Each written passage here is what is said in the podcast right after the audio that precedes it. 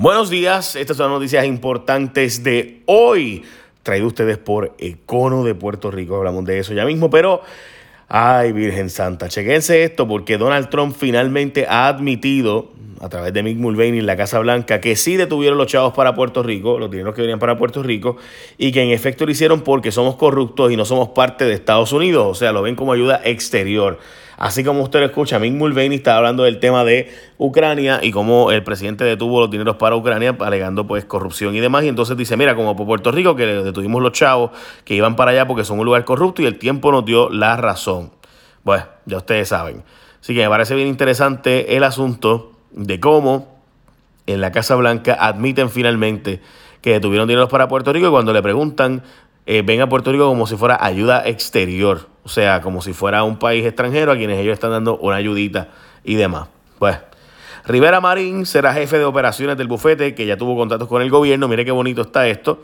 Resulta ser que el gobierno de Puerto Rico le debía dar unos contratos a un bufete de abogados, Bromberg, Newman, Morrison, Porcio y demás. La cosa es que este bufete de abogados que ha tenido 200 mil dólares en contratos con el gobierno, bregando con asuntos de leyes de cabotaje, pues resulta ser que ahora trabaja con Luis Gerardo Rivera Marín, quien había trabajado, dicho sea de paso, los asuntos de las leyes de cabotaje allá en los Estados Unidos. Así que yo, primero ellos tenían contratos con el gobierno y ahora ellos contratan a alguien como sale del gobierno. Mm, qué cool.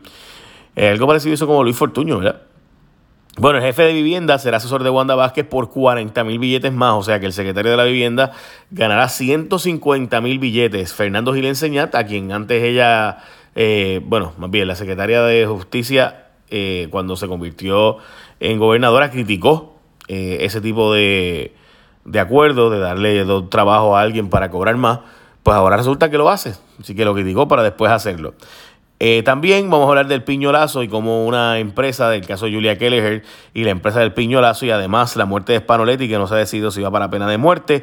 De eso habló ya mismo porque antes le damos la bienvenida a nuestro nuevo auspiciador, la gente de supermercado Econo, que dicho sea de paso, chequense esto. Ustedes saben que mi equipo de las grandes ligas pues perdió, ¿verdad? Y obviamente pues están eliminados los Cubs. Pero este fin de semana juegan los Yankees y Houston. Así que equípate con Econo, arranca para Econo y métele la chuleta de cerdo, primer corte a 58 centavos libra. Además, el arroz Econo grado mediano, 95 centavos y las bichuelas Econo están a 4 por 1 dólar. Así como tú escuchaste. Además, el New York Steak Prime está a 11.98 libras y el churrasco Angus está a 6.98 libras. Así que aprovecha y vete para Econo y equípate. Me invita a los panas para este fin de semana el chinchorreo en tu casa.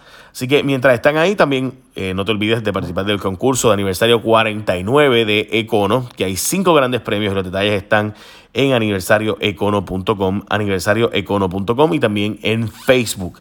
Así que ya saben, arranca para Econo, que tienen la chuleta de, cerdo primer corte, el arroz Econo, las habichuelas, también el New York Steak Prime y el churrasco Angus en especial. Para este fin de semana no tiene precio. Compartir en familia viendo los jueguitos de pelota. Bueno, eh, como ustedes recordarán, hubo un asesinato bien famoso y triste y lamentable en Puerto Rico porque fue un banquero que trajeron aquí para adorar Bank y resultó ser que lo que encontró fue la muerte porque al hacer unas auditorías se da cuenta de que habían unos contratos para darle mantenimiento, limpiar sedes de banco, las sucursales bancarias de Doral y que encontró que este contrato era extremadamente elevado para limpiar banco y decidió cortarlo. Bueno, pues resulta ser que cuando manda a cortarlo, ese contrato y esa limpieza de esos bancos era usada por un santero para eh, lavar dinero. Tenía una fuente de narcotráfico y quería lavar dinero y usaba ese contrato para eso, así que lo mandaron a matar.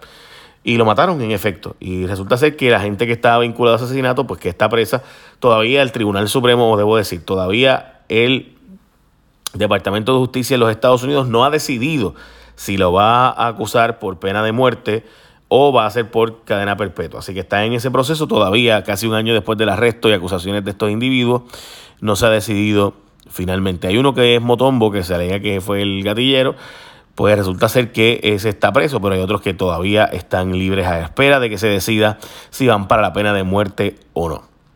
Velázquez Piñol, el hombre del piñolazo, cuadró contrato con una empresa que no fue acusada, Intelligent Grand Solution, que fue gestionada por un subcontratista. Resulta ser que Velázquez Piñol le pidió a la jefa de ACES que diera un contrato a esta empresa de el, que era presidente del Colegio de los CPA, Aníbal Jover, eh, pues resulta ser que esta empresa le pagaba dinero a él después y él le conseguía contratos en ACES y los contratos fue por 1.6 millones de dólares. wow.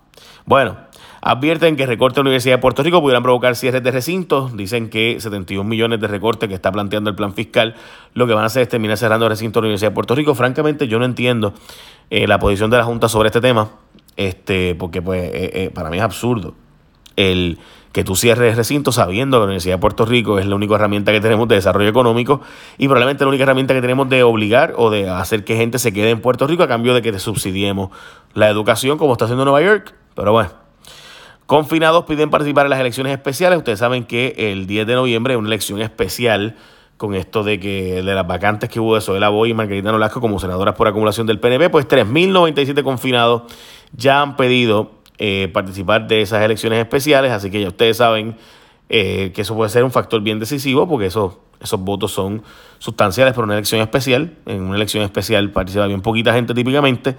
Y hay 11 personas que han solicitado voto ausente y 349 funcionarios como policías, bomberos, guardias correccionales que han pedido votar por adelantado.